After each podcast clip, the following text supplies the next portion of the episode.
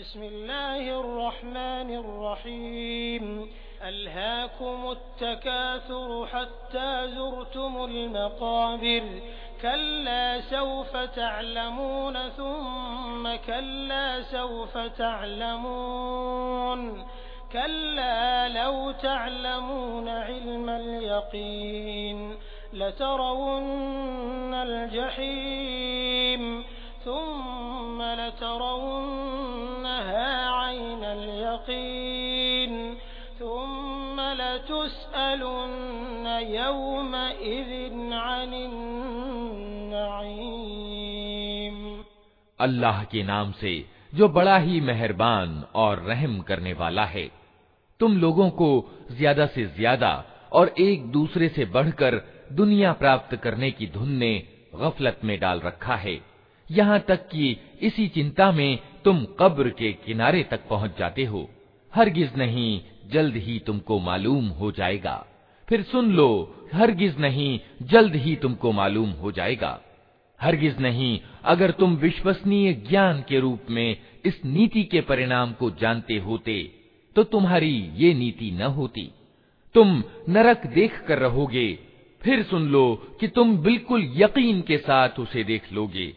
फिर ज़रूर उस दिन तुमसे इन नेमतों के बारे में जवाब तलब किया जाएगा।